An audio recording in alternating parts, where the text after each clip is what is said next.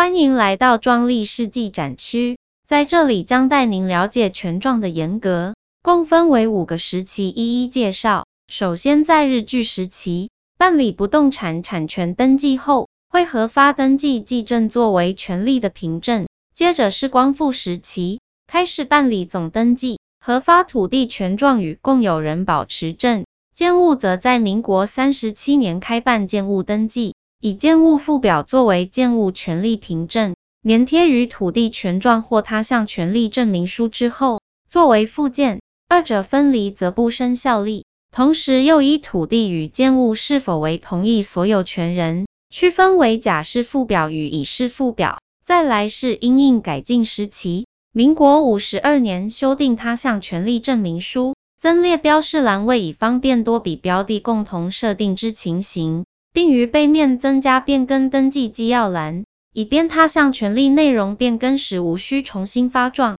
民国五十六年新增建物权状，于建物登记完毕时单独发给建物所有权状，不再以附表方式核发。来到行政简化时期，民国六十一年起，权状原由县市长署名核印。简化为地政事务所主任署名合印，缩短权状核发流程。民国七十一年起，为防范伪造权状，改采凹版印刷，并加入防伪要素。最后为资讯异化时期。民国七十五年后，以电脑列印权状，具更多重防伪功能。期间曾使用塑胶材质权状，基于环保考量，最新样式改回纸质权状。以上为壮丽世纪展区，希望能让您对权状更加认识。谢谢您。